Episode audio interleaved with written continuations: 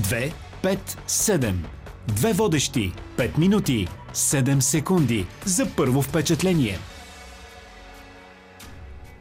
Здравейте в 13-ти епизод на 257 с Кристина Крънчева, водещ, международен консултант по бизнес етикет, протокол и поведенчески коуч и прекрасния ми партньор в този формат.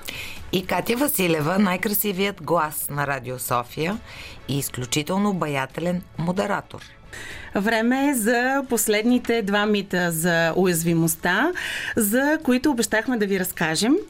Ако сте пропуснали предишните четири, можете да наваксате в 257 подкаст, в Spotify, Apple и Google Podcasts, SoundCloud и разбира се в подкаст страницата на сайта на Българското национално радио.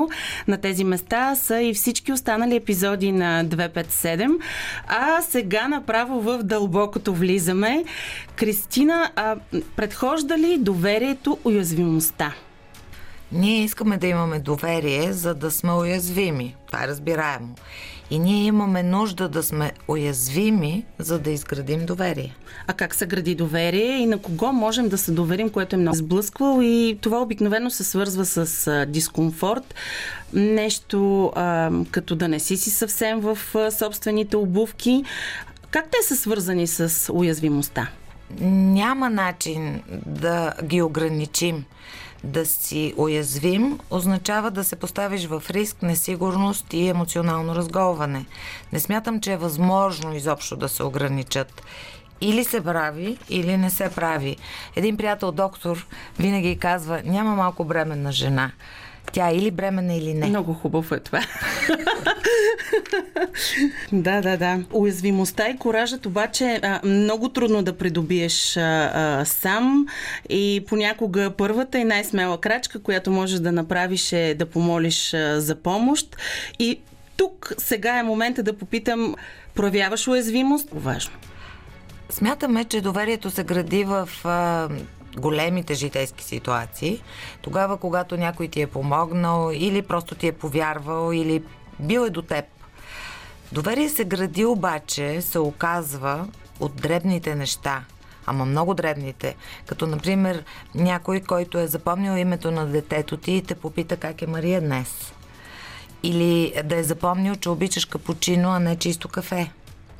Или че ти се обажда по телефона и ти казва, знам как се чувстваш и за това не те питам. Искам само да те разсея и да ти кажа как съм аз. И това става бавно, във времето. Така се гради доверие, камъче по камъче. И продължаваме обаче нататък. Несигурност, неудобство, това са все усещания, а, с които всеки от нас но падаш. В смисъл рискът, който си поел, се оказва, че е бил неудачен. А, и после какво се случва? Продължаваш ли с уязвимостта? Аз ще отговоря така. Представи си арена на гладиатори. Знаеш, че местата за зрителите са различни, т.е. има някакво разпределение. Има ефтини места, това са запазените места за тези, които винаги ти дават съвети, които те критикуват и оценяват, но рядко те излизат самите на арената. Има сезонни места. На тях обикновено сядат хората, които винаги ни напомнят за недостига и срама и винаги ни сравняват с други в нашата роля. Има и випложи. Това са хората, които са построили арената, за да получават облаги за себе си и за другите като тях. Те определят шансовете ни за успех на базата обаче на стереотипи и страх. Нали, има разлика. Сезонните са на базата на срам и недостиг, докато ви положите са на базата на стереотипи и страх. Има един сектор поддръжка. Това са двете най-важни места на арената. И те са точно за поддръжка и тези две места ги наричаме емпатия и съчувствие. И сега си представи, че ти излизаш на арената, точно на тази арена – и так му правиш последната си крачка, излизаш. Кой е секторът, към който поглеждаш? Аз гледам към поддръжката. Това е добре, ама то от радиото. Защото не можеш никога да бъдеш сам. Точно така е. Има една реч на Теодор Рузвелт, произнесена в Сорбоната в Париж през 1910 година. Тази реч се казва Човекът на арената. Съвсем кратко нещо от нея ще ви кажа. Не е важен критикът нито пък този, който сочи с пръст силния, що се препъва, или делата, които човекът на действието е могъл по-добре да извърши. Истинско признание заслужава човекът, който се изправя на арената с лице, покрито с прах, пот и кръв, който се бори неустрашимо, който греши, търпи поражение след поражение, който в най-добрия случай ще изпита триумфа на върховното достижение, а в най-лошия, ако се провали, поне ще се провали в порив на дълбока дързост. Е, настръхнах. Разбираш ли, че не е важен критикът?